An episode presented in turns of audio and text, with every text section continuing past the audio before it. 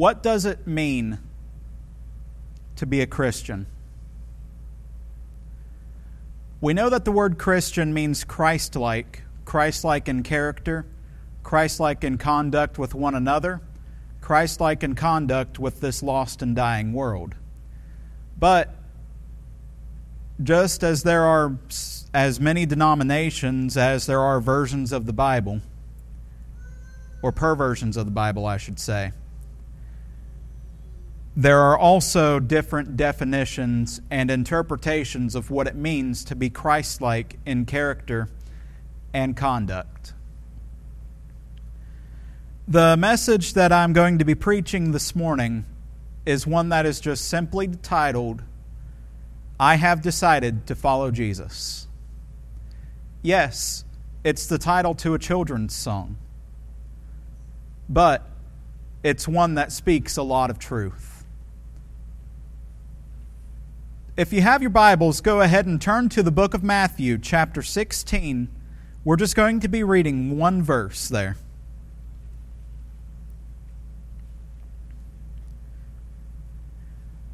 Matthew chapter 16, and we are reading verse 24.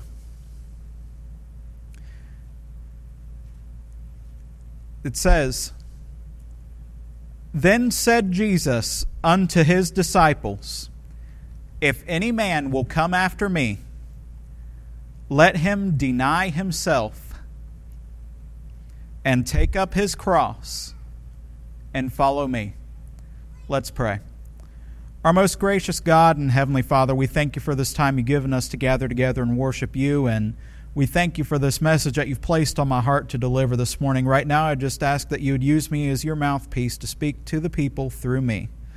Right now, I just yield this message to you, and I pray that you would work through it in the mighty way. And this I ask in Jesus' name. Amen. Self denial. That's the first step in living a Christ like life. And it is also the hardest. Because we as human beings are selfish and self centered by nature. We are always looking after our own best interests, our own personal desires, our own personal wants, the things that we wish to achieve, the things that we wish to gain, the things that we wish to pursue. Those are the things that we're going to be constantly thinking about, dwelling on, and lingering on. But as we also know, the Christian life helps us embrace the purpose that we were created for, and that was to worship, honor, and glorify God as it was originally intended for us to do. But in order to do that, there's some steps that we're going to have to take to be able to do so. The first step, of course, is receiving Jesus Christ as our Savior. If you've not done that, then you're not going to be able to do these things that I am about to mention. John chapter 1 verse 12 says, As many as received him, to them gave he power to become the sons of God, even to them that believe on his name. Romans chapter 10 verse 13 says, For whosoever shall call upon the name of the Lord shall be saved. John 3:16 says, "For God so loved the world that he gave his only begotten son that whosoever believeth in him should not perish but have everlasting life." Notice the wording there. It says should not, not shall not. Because you have to believe in Jesus Christ, you have to receive Christ in order to be able to live an everlasting life. It's not something that is just automatically given to you when you're born. It's something that's given to you when you're born again. It's not something that you can earn, it's not something that you can work for. It is something that is freely given to you when you receive Jesus Christ as your Savior. That being said, once you have received Jesus Christ as your Savior, these are the steps that you have to take. Step number one, looking at the first part of Matthew 16 24, it says, If any man will come after me, Jesus here is specifically clear on who follows who in the believer's relationship with Jesus Christ. He does not follow us, we follow him. Not once in the Bible is there an account of Jesus following anybody. Jesus has set the path we are to follow, He walked it first, so we're coming after him. Matthew 16 24, it says, If any man will come after me, let him deny himself and take up his cross and follow me.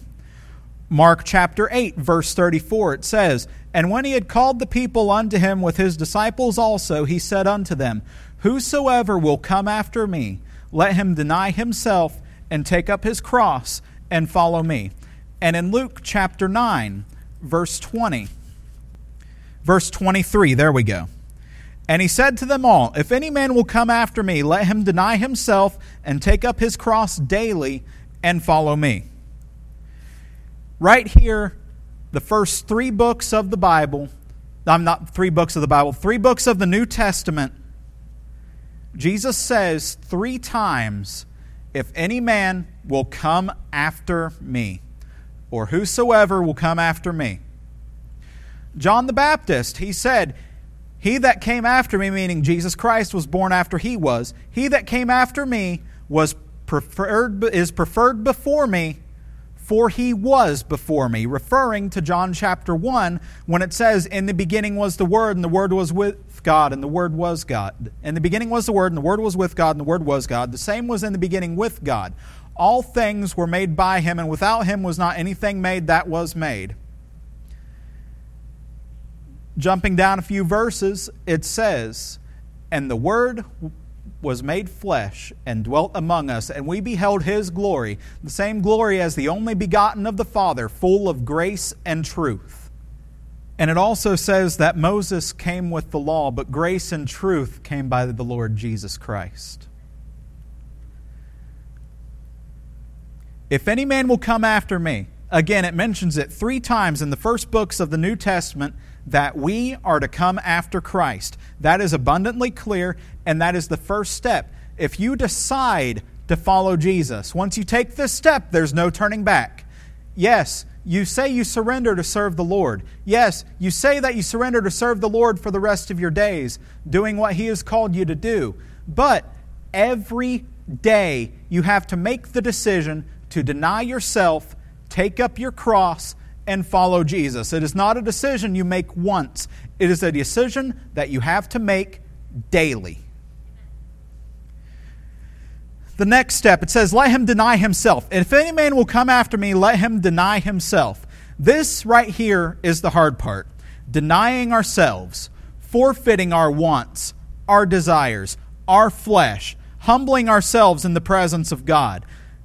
1 Peter chapter 5 verse 8 says, "Humble yourselves therefore under the mighty hand of God, that he may exalt you in due time." James chapter 4 verse 7 says, "Submit yourselves therefore unto God, resist the devil and he will flee from you." It's difficult to do this because we are sacrificing ourselves, the very thing we do not want to give up, our desires, our wants, what we want to gain, what we want to pursue, what we want to accomplish, what we want to achieve. These are the things that we have to give up on a daily basis if we are to serve the Lord Jesus Christ. Romans chapter 12 verse 1 says, I beseech you therefore, brethren, by the mercies of God, that you present your bodies a living sacrifice, holy, acceptable unto God, which is your reasonable service. The next verse says, And be not conformed to this world, but be ye transformed by the renewing of your mind, that ye may prove what is that good and acceptable and perfect will of God. These are decisions that we have to make daily. To get up, to follow Jesus, you have to first deny yourself. Oh, but I get offended at this. I'm upset at that. I'm mad about this. Who cares? When it comes to the things of God, these things should be your number one priority. When it comes to the things of God, you need to sacrifice that right there is the hard part. In order to give everything to God, you have to give everything up. Look at the word Christian. Without Christ, I am nothing. Jesus said in John chapter 15, For without me ye can do nothing. We can't even breathe without God. We can't even walk without God. We can't even work without God. We can't even worship without God. We can't pray without God. We can't praise without God. So, what makes you think that you have the right to get up and live for yourself day in and day out and be a lover of pleasure more than, the lo- more than a lover of God as a child of God?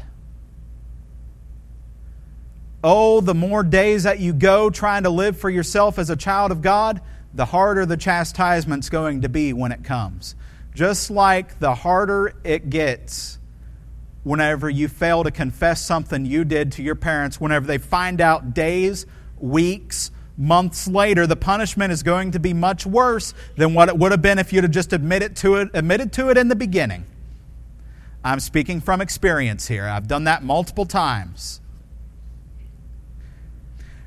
I have yet to meet anyone that hasn't.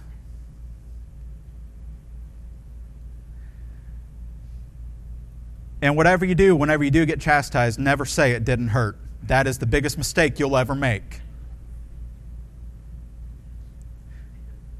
Whom the Lord loveth, the Lord correcteth. There is no way around that. And if the Lord isn't correcting you, you may want to check on what you're calling salvation. Let him deny himself. Peter, Andrew, James and John, Matthew, these are the first five apostles that were called by Jesus. These are examples of people who, upon being called, forsook all and followed Christ. Another example, closer to our time, back in the 20th century, we had Billy Sunday. He left his baseball career after he got saved to follow Christ, and he became one of the greatest evangelists in American history. We had D.L. Moody in the 19th century. He left his uncle's shoe business to follow Christ and he became one of the most beloved evangelists that we have ever seen. Those are just two of the more modern examples that we have of people that gave up their lives in this world to follow Christ. They laid everything on the line that people would be able to hear the gospel, that they would be able to share the gospel with others, and that people would be able to get saved as a result of the sacrifice that they made and would be inspired to serve the Lord because of the life that they led. And yet, so many of us, it is so hard for us to get out of our beds and come to church on a Sunday morning. And yet, so many of us, it is so hard to get off of our couches and come to church on a Sunday night. And yet, so many of us, it's hard to just get in the vehicle and come down to church on a Wednesday night. Yes, we have the live stream, but nothing compares to being at church in person. We have Bible apps, yes, but nothing compares to holding a physical Bible in your hands. One day that privilege is going to be taken away from you. And if you can't even take five minutes to memorize a Bible verse, what are you going to have to fall back on whenever the Bible's taken from you?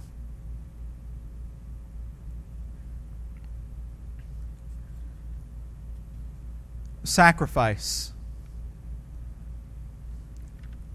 It's what the Christian life revolves around. It is something that we have to give up our personal wants, our personal desires. I had desired to go into the field of computers. I had already been accepted into a college for that. In fact, I was the first member of my graduating class to be accepted into a college for their computer program. But God had a different plan. That summer, He called me to preach. And He placed it on my heart to go to a college that taught solely and exclusively Bible courses that way I could learn more about the Bible so I could teach and preach to you all. Because that's what God has called me to do. It is what I am most passionate about. It is what I desire to do the most. Yes, I am just as human as the rest of you. I am not claiming to be a perfect saint by any means.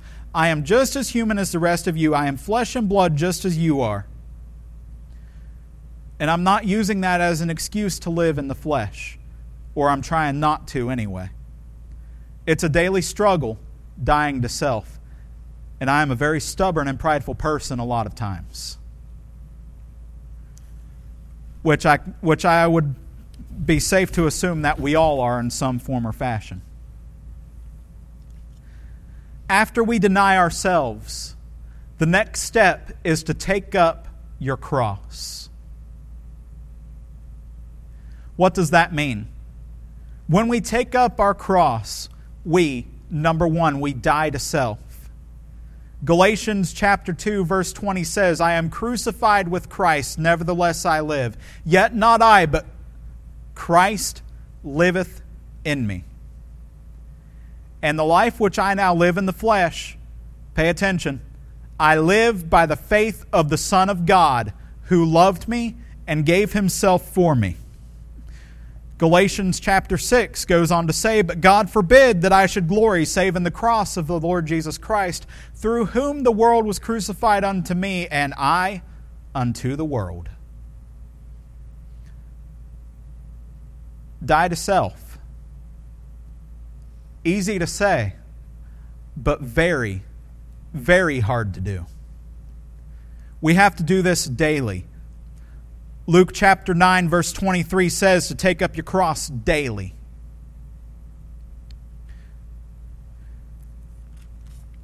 First Corinthians chapter 15 verse 31. This is the apostle Paul speaking to the church in Corinth. It says, "I protest by your rejoicing which I have in Christ Jesus our Lord, I die daily." That right there is where I got the thought that we need to die to self daily. Why? I'm not saying put yourself on the back burner. No. I'm saying take yourself off the burner altogether. Because when it comes to the things of God, the things of God are most important. You need to leave yourself out of the picture. Number two, when we take up our cross, we die to self we identify with and fellowship with Christ's suffering. Philippians chapter 3 verse 10 says that I may know him and the power of his resurrection and the fellowship of his suffering being made conformable unto his death. And that's what the next point is be conformable unto his death. Whenever we get saved, we become conformed to the image of Christ whenever we begin living the Christian life, Christ is starting to cut away and mold us into the person that we should be, the person that we will become. We are to become like Christ. We are to be like Him. We are to live for Him. Paul said in 1 Corinthians chapter 1, For to me to live is Christ and to die is gain. 1 Corinthians chapter 1 verse 18 says, For the preaching of the cross is to them that perish foolishness, but unto us which are saved is the power of God. If anyone unsaved is listening to this right now, more than likely they are not understanding what I am saying because they have not received Christ as their Savior. In order to be able to live for Jesus, you have to be saved first. Saved from what? Thank you for asking. You're being saved from an eternity of torment in hell. You are being saved from the penalty of your sin. The wages of sin is death, but the gift of God is eternal life through Jesus Christ our Lord, as Romans 6:23 says.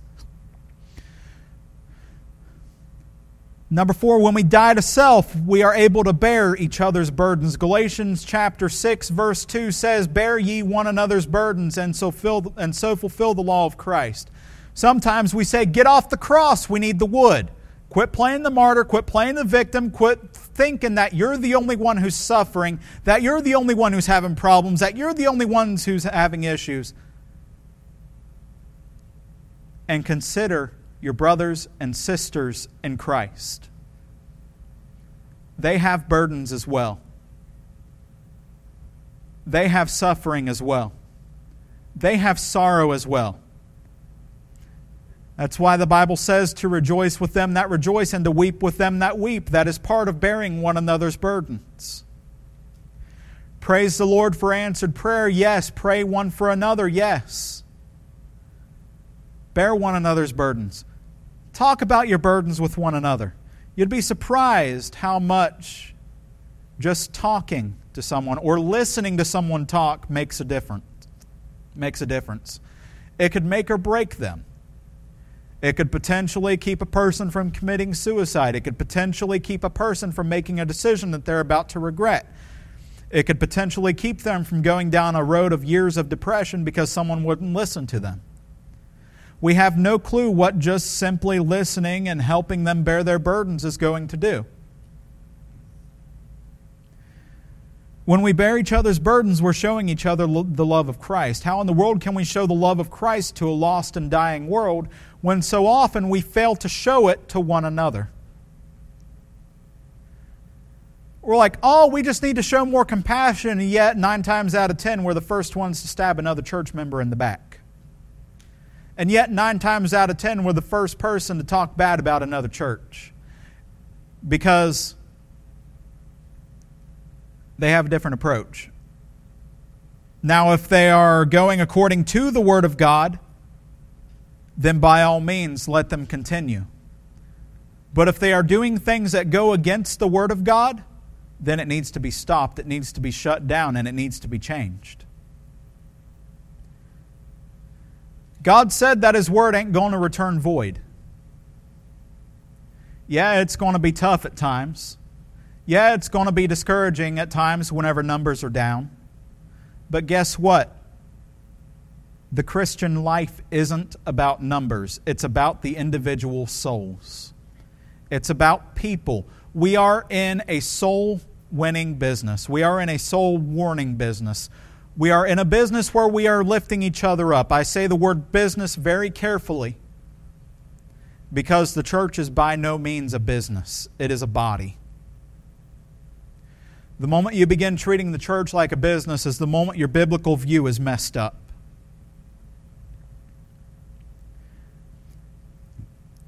And lastly, if any man will come after me, let him deny himself and take up his cross, and the last point, and follow me. Only after the first two conditions are met, only after self denial and taking up your cross, dying to self, are met, then you're able to follow Christ. Fifteen times in the first five books of the New Testament, the Lord gives the command to follow Him. I am going to run through these references today. Starting in Matthew chapter 4, verse 19, it says, And he saith unto them, Follow me, and I will make you fishers of men. Going to Matthew chapter 8, verse 22. It says, But Jesus said unto him, Follow me, and let the dead bury their dead. In chapter 9, verse 9, it says, and, Jesus, and as Jesus passed forth from thence, he saw a man named Matthew sitting at the receipt of custom. He saith unto him, Follow me. And he arose and followed him. Matthew 16, verse 24, which is the verse that this sermon is based out of, says, If any man will come after me, let him deny himself and take up his cross and follow me. Going to the book going to the book of Matthew chapter 19 verse 21 it says if if thou wilt be perfect go and sell all that go and sell that thou hast and give to the poor and thou shalt have treasure in heaven and come and follow me that is Jesus talking to the rich young ruler after he asked, Master, what shall I do to inherit eternal life? Perfection is an impossible standard for us to uphold.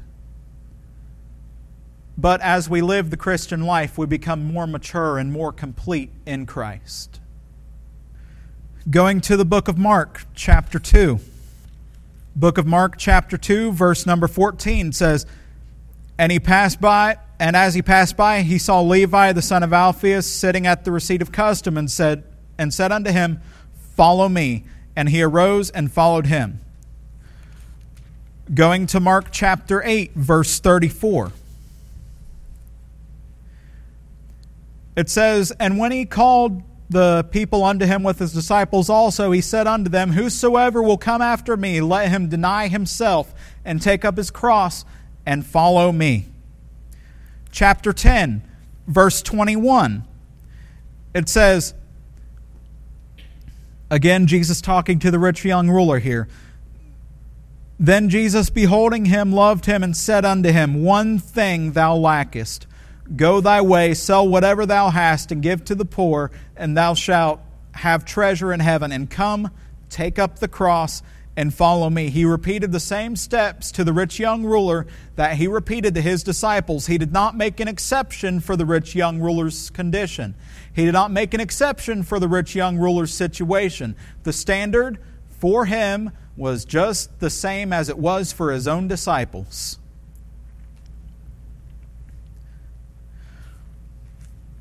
Going to the book of Luke, chapter 5, verse 27.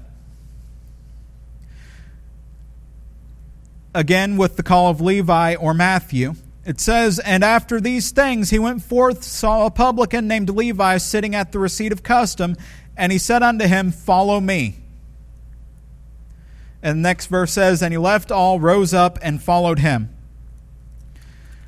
Going to chapter 9, verse 23.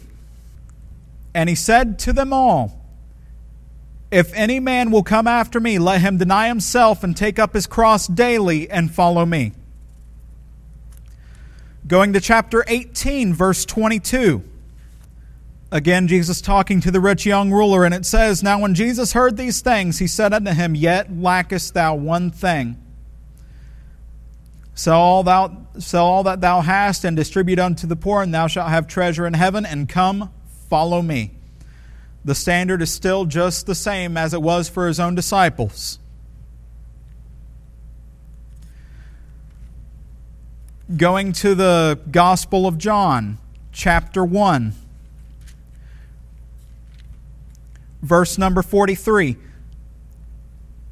The day following, Jesus would go forth into Galilee and findeth Philip and saith unto him, Follow me. Going to chapter 12, verse 26. If any man serve me, let him follow me. If any man serve me, let him follow me. And where I am, there, all, there shall also my servant be. If any man serve me, him will my Father honor. You want honor from God, you're going to have to honor him first. You want blessings from God, you're going to have to serve and follow him first. You can't just go haphazardly through life and expect God to bless you for the little things that you do whenever you are not wholeheartedly sold out for Him, following and serving Him. Yes, you wake up of a morning. That's a blessing. That's a gift. You breathed your next breath. That's a gift. You're able to walk. That's a gift. Able to talk. That's a gift. What are you going to do with these gifts? Are you going to use them to glorify God and be blessed in doing so? Or are you going to squander them and just scrape by? There's a difference between surviving and living. If you're just doing the bare minimum in the Christian life, I call that spiritual survival. You're just scraping by, doing what little you can to earn what little bit of rewards you get in heaven, but they are not going to amount to anything but wood, hay, and stubble because you're doing them for the wrong reason. You want gold, silver, and precious stones to lay at the feet of Jesus? You want crowns to lay at the feet of Jesus? Live for Him. Honor Him. Glorify Him wholeheartedly, sold out, die to self daily, take up your cross, and follow him. Continuing on, chapter 21, verse 19 of the Gospel of John. This spake he, signifying by what death he should glorify God. And when he had spoken, he saith unto him, Follow me. Verse 22 Jesus saith unto him, If I will that he tarry till I come, what is that to thee? Follow thou me. Don't worry about what other people are doing for God. Focus on what you're doing for God. Don't look on the things that someone else is doing. Focus on yourself. Follow God. Stay focused on God. Those are the references where Jesus gives the command for his disciples to follow him. And as you noticed as I read these verses, the standard remained the same all across the board, all across the spectrum. It didn't matter what a person's situation was, what a person's background was, what a person got saved out of was, or what a person was getting saved from was. The standard was the same. If any man will come after me, let him deny himself Take up his cross and follow me. On this note, Paul wrote, Be ye followers of me as I am a follower of Christ. There's a difference between just being a fan of Jesus and being a follower of Jesus. There's a difference there. I would consider your fans, let's say, the Sunday morning crowd. The ones that come and amen and root for Jesus while they're here. And then you see neither hide nor hair of them again until the next Sunday morning. I would consider a fan of Jesus someone that just picks up their Bible on a Sunday morning for church, a Sunday night for church, and a Wednesday night for church, and just flat out doesn't pick it up again throughout the week. A follower of Jesus, however, is fully immersed in the Word of God. Day in, day out, constantly meditating on the things of God constantly dwelling on the things of God, and as such not letting the things of this world get to them. No man that warreth entangleth himself with the affairs of this life, that he may please him who hath chosen him to be a soldier.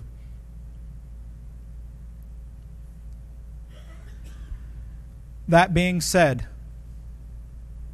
today, have you decided to follow Jesus?